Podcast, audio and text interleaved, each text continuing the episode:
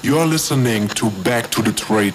In dieser Folge lernst du alles über den Eigenschaftenwechsel von Zonen.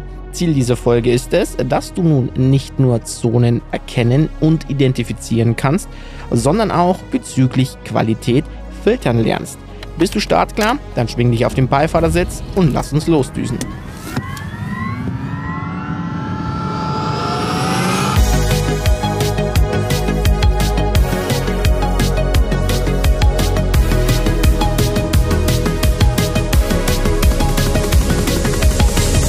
Hallo lieber Zuhörer und herzlich willkommen zu Back to the Trade, deinem Podcast Trading Kurs zusammen mit mir. Mein Name ist Philipp Greinider und Heiligsblechle, wir stecken da ganz schön tief in der technischen Analyse. Schuld seid ihr, weil ihr habt mir immer wieder geschrieben, Philipp, erzähl uns mehr, erkläre uns mehr, lehre uns mehr. Und genau das tue ich. Ihr bekommt heute nochmal eine gewaltige Schippe Charttechnik auf die Ohren. Damit wir aber in unserer Struktur bleiben, damit wir vor allem unser Ziel erreichen, möchte ich, bevor wir mit dem heutigen Thema starten, dass du weißt, was du bis hierhin können musst, was auf dich zukommt und was die nächsten Schritte in diesem Trading-Kurs sind. Deswegen nehme ich dich mit und das erste, was ich mit dir mache, ist, dass wir zusammen mit unserem DeLorean, unsere Zeitmaschine, in meine Trader-Vergangenheit springen. Ich Wir sind im Jahr 2000. 13. Warum in diesem Jahr? Weil das der Zeitpunkt war, wo sich meine Strategie so richtig herauskristallisiert hat. Das davor war alles so ein lustiges Potpourri aus viel Blödsinn und viel Halbwissen.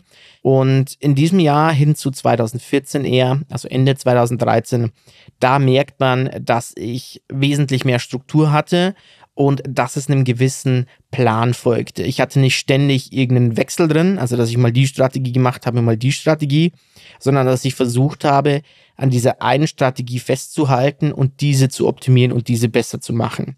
Woher ich das weiß, weil ich ähm, zwei Stunden lang versucht habe, meine alte Festplatte an den PC anzuschließen. Gigantisch, wie die Zeit vergeht. Ich habe nicht mal mehr einen USB-Anschluss. Musste da also erst wirklich gucken, dass ich das irgendwie zum Laufen bekomme. Hat dann auch geklappt und auf diesem nostalgischen Gerät würde ich behaupten, ist so meine Trader-Karriere niedergelegt. Dort findet man unzählige Screenshots von Setups, von Ergebnissen, Kontoauszüge von den verschiedensten Brokern, die ich dann natürlich gesammelt hatte für die Steuer und Nachweise und keine Ahnung was alles. Man findet aber auch so Schätze, äh, Finde ich auch wirklich sehr amüsant, deswegen muss ich es euch erzählen. Wie in einem Vertrag mit mir selber. Den habe ich irgendwann mal so 2011 dann in einer meiner Tiefphasen geschrieben, wo ich mal wieder eine extreme Verlustserie hatte. Und da habe ich mir selber so Regeln auferlegt, habe das ausgedruckt, habe das unterschrieben und dann nochmal eingescannt. Ich konnte damals nicht digital unterschreiben. Ich meine, es ist ja doch schon wieder Jahrzehnt her. Und ähm, sowas ist auch auf dieser Festplatte droben, hat natürlich überhaupt nichts geholfen, dieser Vertrag mit mir selber. Aber ist für mich jetzt sehr amüsant, sich das Ganze anzuschauen. Und ich habe das aus dem Grund gemacht, um zu gucken, wo so der Knackpunkt war, wann ich damit begonnen habe, so zu handeln wie heute. Und das war tatsächlich so im späten 2013er Jahr. Das kann ich euch aus dem Grund sagen, weil ich damals schon viel YouTube-Videos gemacht habe. Die waren auch öffentlich einsehbar. Meine Kanalnamen waren unterschiedlich. Der letzte war dann irgendwie so getraden. Das ist auch schon ewig her. Und diese Videos sind grottenschlecht, muss ich tatsächlich sagen. Aber für mich bares Gold wert jetzt natürlich, weil ich euch genau sagen kann, wann das war. Und wenn ich mir diese Videos anschaue, so August, September, Oktober rein, 2013, dann sieht man einfach, dass ich auch da schon mit den Zonen gehandelt habe. Also ich habe Zonen eingezeichnet und habe darauf meine Setups konzipiert. Ich habe zu diesem Zeitpunkt, da war ich ja schon vier Jahre dabei und kurz mal pleite, ähm, dass ich hier schon von Setups gesprochen habe und nicht mehr nur von Einstiegen. Also so diese Idee vom Einstieg weg zum Weiterdenken war da schon vorhanden. Ich finde es auch sehr amüsant, wenn ich mir diese Videos anschaue, weil ich ähm, in diesen Videos wirklich Probleme hatte, das zu erklären, was ich da mache. Ich meine, ich verstehe es. Erstens war ich selber und zweitens weiß ich, was ich da mache. Aber ich musste mir im Laufe der Zeit einfach Erklärungen einfallen lassen. Und jetzt komme ich zu einem ganz wichtigen Punkt. Ich wurde von euch ein paar Mal hingewiesen, dass man zu dem Thema tolerierende und reaktive Widerstände nichts findet. Leute, das ist klar, das ist eine reine Fantasieerfindung von mir, also dieser Name. Dieses Konstrukt ist schon da, das funktioniert auch. Aber reaktive und tolerierende Widerstände ist kein offizieller Begriff. Das habe ich einfach erfunden, damit wir hier mit Begrifflichkeiten kommunizieren können und ihr immer wisst, was ich meine. Das Ganze ruht daher, da ich ja selber nie eine professionelle Trading-Ausbildung genossen habe. Ich bin ein reiner Autodidakt. Ich habe alles nur aus der Praxis rausgelehrt und so lehre ich euch das Ganze. Das heißt, wenn ihr jetzt von mir hier schöne Begrifflichkeiten wollt, seid ihr falsch. Wenn ihr Vollgas in die Materie rein wollt und euch völlig egal ist, wie wir das nennen, dann seid ihr bei mir richtig. Auch schon zu erkennen ist, dass sich die Strategie fast nicht mehr verändert hat. Also ich würde sagen, 2013 hin zu 2014, so dieser Jahreswechsel, da war die Strategie schon zu 80 Prozent so, wie ich sie auch heute noch habe. Ich würde zwar jetzt sagen, ich bin weit besser im Trade Management, also wenn diese Positionen offen sind, bin ich nochmal weit besser, weil das einfach ein Erfahrungsbereich ist. Aber geändert hat sich nicht die Welt. Das heißt, ihr lernt jetzt was von mir, was ich seit einem Jahrzehnt nutze, um mein Trading-Erfolg, mein Trading aufzubauen. So, und jetzt steigen wir wieder in den DeLorean und zwischen zurück zur Gegenwart. Wo wir hinfahren, brauchen wir keine Straßen. Zurück in der Gegenwart fragst du dich nun wahrscheinlich, was dieser Sprung in die Vergangenheit eigentlich mit diesem Kurs zu tun hat. Und das möchte ich dir anhand eines Zeitstrangs erklären. Stell dir mal meine 15 Jahre Trader-Dasein und den Trading-Podcast als Zeitstrang vor. Dieser ist gedrittelt. In den ersten 15 Jahren hatte ich extremst viel Schwankungen, sei es wie ich gelernt habe, wie viel ich gewonnen und verloren habe, auch das Thema zwischen Strategie hin und her springen. Zum Ende dieses ersten Drittels habe ich dann begonnen, dass ich meine Trading-Strategie für mich gefunden habe, dass ich also nicht einfach nur in Einstiegen, sondern begonnen habe, in Setups zu denken. In diesem ersten Drittel habe ich 80 Prozent der Technik gelernt, welche ich brauche, um kontinuierlich Gewinne zu erzielen. Vergleich's mal mit dem Autofahren. Im ersten Drittel kannst du nichts anderes außer kuppeln, bremsen, Gas geben, lenken, blinkern und mit viel Glück vielleicht noch in den Spiegel gucken. Du kannst das Technische, um ein Auto zu bewegen. Du weißt auch, wie es funktioniert. Es heißt aber noch lange nicht, dass du ein guter Autofahrer bist oder wirst. Allerdings ist dieser erste technische Teil elementar, weil ohne diesen kommst du überhaupt nicht weiter. Wenn wir das jetzt zurückbeziehen auf den Podcast, dann befindest du dich gerade in diesem in Anführungszeichen ersten Drittel. Das ist der Part, in dem du 80 Prozent des, sagen wir mal, technischen Wissens lernst, damit du alles, was danach kommt, verstehst. Und deswegen ist mir unheimlich wichtig, dass wir jetzt nochmal darüber sprechen, was du bis hierhin wissen musst und wie es weitergeht. Geht das schön mit Stil? Ich möchte, dass du bis hierhin Folgendes beherrschst. Dein Qualitätsfilter, also dass du nur durch das Draufschauen auf einen Chart in der Lage bist, diesen in qualitativ oder unqualitativ einzuordnen. Ich möchte, dass du die Trendanalyse beherrschst, also nicht nur welche Richtung, sondern außerdem die Trendphasen. Anschließend definierst du deinen Analysebereich und beginnst reaktive und tolerierende Zonen einzuzeichnen. Reaktive Zonen sind weit schmäler als tolerierende Zonen. Achte bei den reaktiven Zonen darauf, dass du Kernpunkte einzeichnest und hier gilt die goldene Regel, Je genauer du diese reaktiven Zonen erkennst, desto qualitativer sind sie. Tolerierende Zonen sind eine Kombination aus reaktiven Rändern und einen sehr hohen Range-Kernpunkt. Diese Zonen werden komplett anders gehandhabt als reaktive Zonen. Wenn du bis hierhin Lücken hast, wenn du bis hierhin was nicht verstanden hast, bitte hör dir unbedingt die vorherigen Folgen nochmalig an. Da ich schon lange nicht mehr gesagt habe, das ist ein Podcast-Kurs. Jede Folge baut auf dem Wissen der vorherigen Folgen auf. Und was wir jetzt machen, ist, dass wir nicht mehr darüber sprechen, wie man reaktive und tolerierende Zonen erkennt, sondern dass wir jetzt mit der sogenannten Eigenschaftenwechsel plus Relevanz von Zonen anfangen zu filtern, welche Zonen wir handeln. Das ist jetzt die perfekte Überleitung. Lass uns mit dem eigentlichen Thema starten. Pass auf! Was ist der Eigenschaftenwechsel von Zonen? Eigentlich ist das was ganz Leichtes und eigentlich ist das was ganz Logisches. Super Einleitung. Lass uns direkt mit dem Beispiel beginnen. Und zwar schauen wir uns die Aktie XY an. Die steigt fast gerade auf die 100 Dollar. Bei den 100 Dollar fängt der Kurs an zu korrigieren und fällt um 20 Prozent auf die 80 Dollar. Also haben wir am All-Time-High auf den 100 Dollar einen reaktiven Widerstand, eine reaktive Zone. Eine reaktive Zone, nochmal kurz zur Wiederholung, ist ein sehr kompakter Bereich, in dem sehr, sehr viel Ordervolumen drin liegt. Und wenn dieses Ordervolumen erreicht wird, also ausgelöst, also gefüllt wird, dann korrigiert der Kurs schlagartig. So, würde bedeuten, wenn der Kurs von 80 hoch auf die 100 steigt, die 100 mit ZVKs, zügig vollen Kerzen erreicht, bekommen wir einen Abpraller. Und genau das passiert. Der Kurs geht hoch auf die 101, bildet oben die Dochte aus und fällt schlagartig runter auf die 90. Also nochmalig 10% korrigiert. Nun passiert allerdings Folgendes. Der Kurs fängt nicht an, weiter zu fallen, also auf die 80, auf die 70, auf die 60, sondern beißt sich bei den 90 fest. Ich nehme mal was vorweg. Das ist der Moment, wo wir später die Position stark absichern oder sogar komplett Gewinne nehmen. Was der Kurs nun macht, ist, dass er bei der 90 wieder anfängt zu steigen und erneut zur reaktiven Zone hochläuft.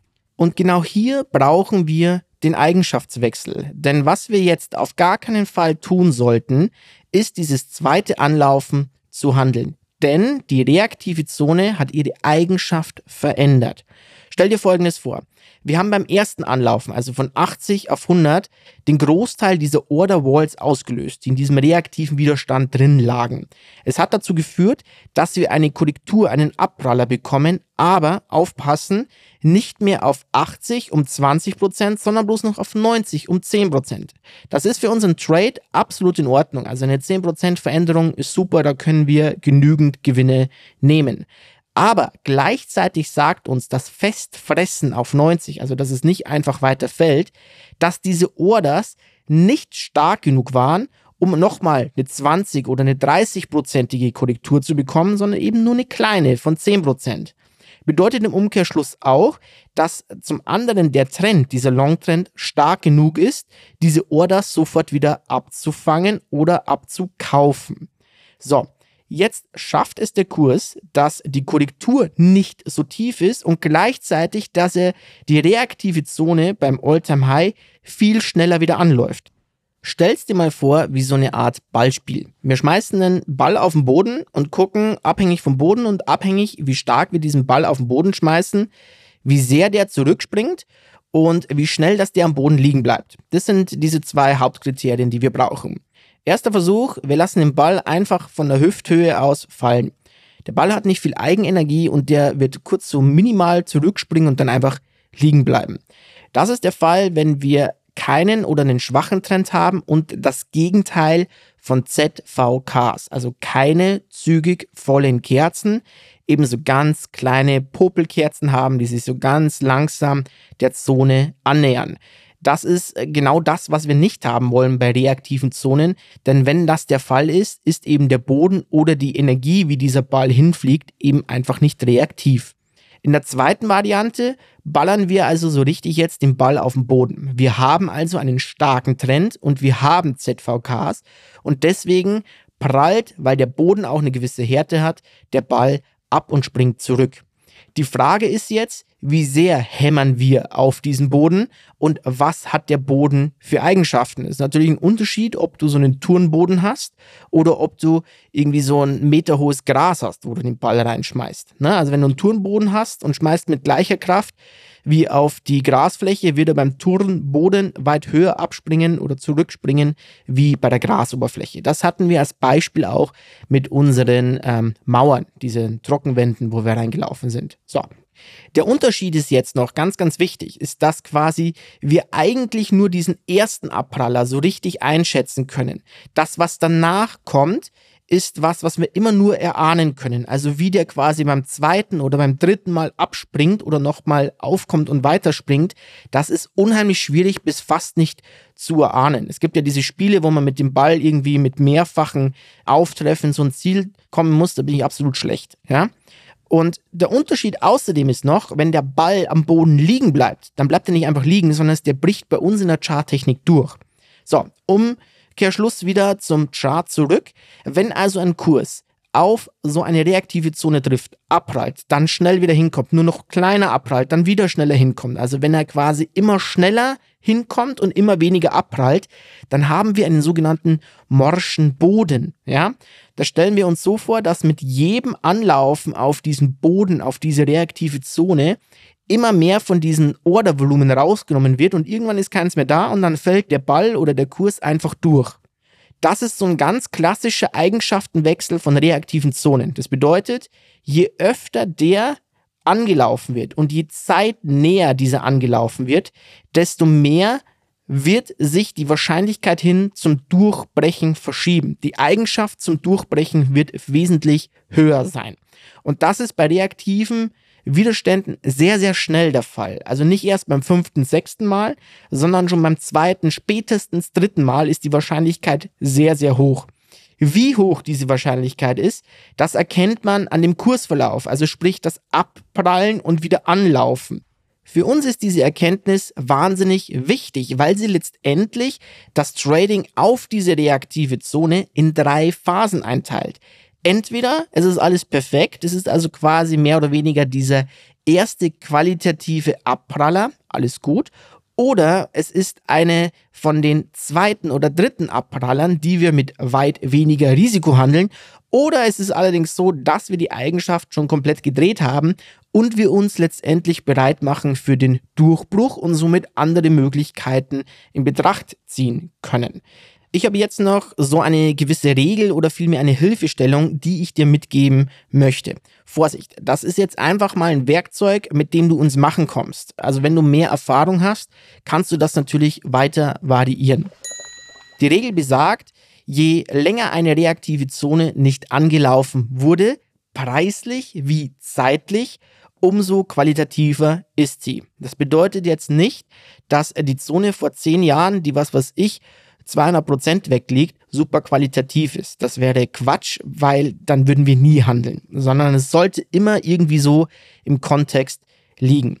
Ich versuche es dir zu erklären. Wir haben die Aktie, die von 100 Dollar auf 80 fällt. Dafür braucht sie 20 Dollar von 100 auf 20 runter, 20 Prozent minus und sie braucht eine gewisse Zeit, zum Beispiel einen Monat. Und von 80 Dollar, da fängt sie sich jetzt, da bleibt sie zwei, drei Wochen stehen, vielleicht auch nochmal einen Monat, machen wir es einfacher. Und dann steigt sie wieder 20 Dollar innerhalb eines Monats hoch zu 100. Das heißt, hier haben wir innerhalb der drei Monate eine Überbrückung dieser 20 Dollar und wir kommen zum ersten Kontaktpunkt. Und das ergibt für dich ein Rechteck oder ein Quadrat, je nachdem, wie es halt ausgeht. Zum einen zeitlich, du hast drei Monate und zum anderen preislich 20 Dollar.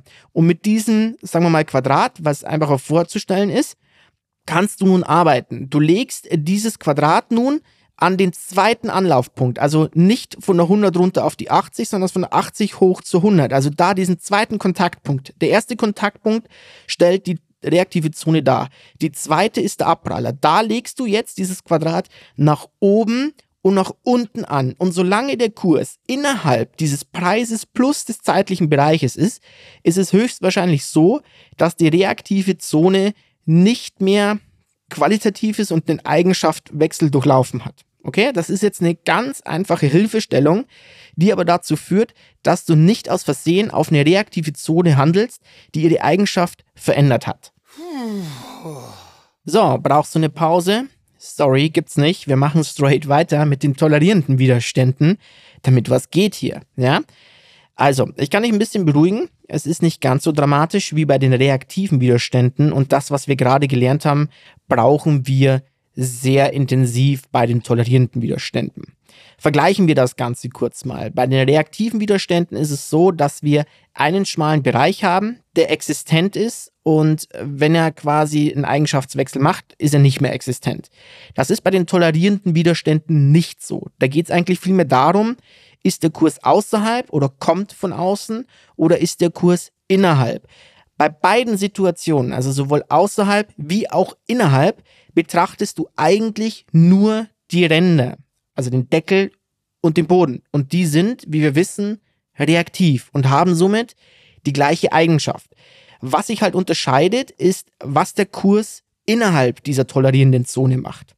Die tolerierende Zone funktioniert wie eine Art massives Magnetfeld. Also wenn der Kurs von oben oder von unten kommt, ist die Wahrscheinlichkeit, dass der Kurs in diese Zone reingesogen wird, gesaugt wird, sehr, sehr hoch. Und dass der Kurs dann innerhalb dieser Zone festgehalten wird, ist auch sehr, sehr hoch. Ne? Das ist ja bei Reaktiven anders, da gibt es den Abpraller und was dann danach passiert, ist für uns eher so ein bisschen schleierhaft. Bei Tolerierenden ist es anders. Wenn der Kurs hinläuft, ist die Wahrscheinlichkeit, dass er da drin gehalten wird, extremst hoch. Wir müssen also zwei Zustände besprechen. Der Kurs ist außerhalb und trifft auf die tolerierende Zone oder der Kurs ist innerhalb und will aus der tolerierenden Zone. Fangen wir mit der ersten Version an. Die ist nämlich relativ easy erklärt. Wenn der Kurs außerhalb einer tolerierenden Zone ist, dann fungieren die Ränder als reaktive Zonen. Und genau das haben wir bis jetzt besprochen. Das heißt, beim ersten Anlaufen erwarten wir ein Abprallen. Und abhängig vom Abpraller und dem erneuten Anlauf kann sich eben ein morscher Boden oder ein morscher Deckel, spielt gar keine Rolle, ist genau das gleiche, abbilden und der Kurs kann in die tolerierende Zone reingesogen werden. Und somit wären wir bei zweitens. Zweitens ein bisschen, naja, ein bisschen trickier, sage ich mal. Wir haben innerhalb dieser tolerierenden Zone, innerhalb dieser zwei reaktiven Deckel, einen seitlichen Bereich, einen unqualitativen Bereich. Das heißt, es wird für uns sehr schwierig, qualitative Abpraller zu handeln. Also wenn der von der Mitte aus nach oben in den Deckel sticht, den könnte man durchwegs auch oder durchaus zurück in den Mittelpunkt handeln. Immer bitte bis zum Mittelpunkt, also nicht bis zur anderen Zone, also nicht von Deckel zu Boden, sondern immer nur von Deckel zum tolerierenden Widerstand Mittelpunkt, wenn man das so sagen kann. Und genauso andersrum, also vom Boden wieder nur zum Mittelpunkt dieser tolerierenden Zone. Das Problem ist, dass aufgrund dieser unqualitativen Marktsituation wir immer wieder und immer häufiger quasi so ein Anlaufen bekommen werden. Und genau das ist ein Problem, nämlich je länger ein Kurs innerhalb dieser tolerierenden Zone ist, desto wahrscheinlicher wird es, dass der Kurs dann irgendwann mal durchbricht. Auch hier habe ich wieder eine Hilfestellung, eine kleine Regel für dich.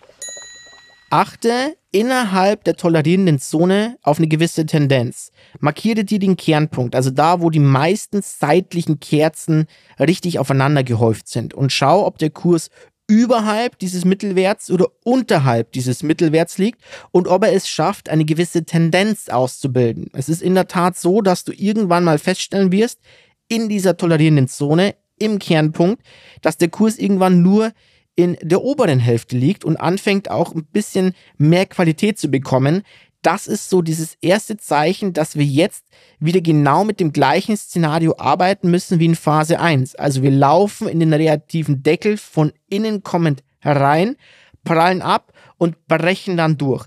Wir handeln aber innerhalb dieser Zone möglichst nicht ständig irgendwelche Abpraller. Aus dem Grund, was ich euch vorhin erklärt habe.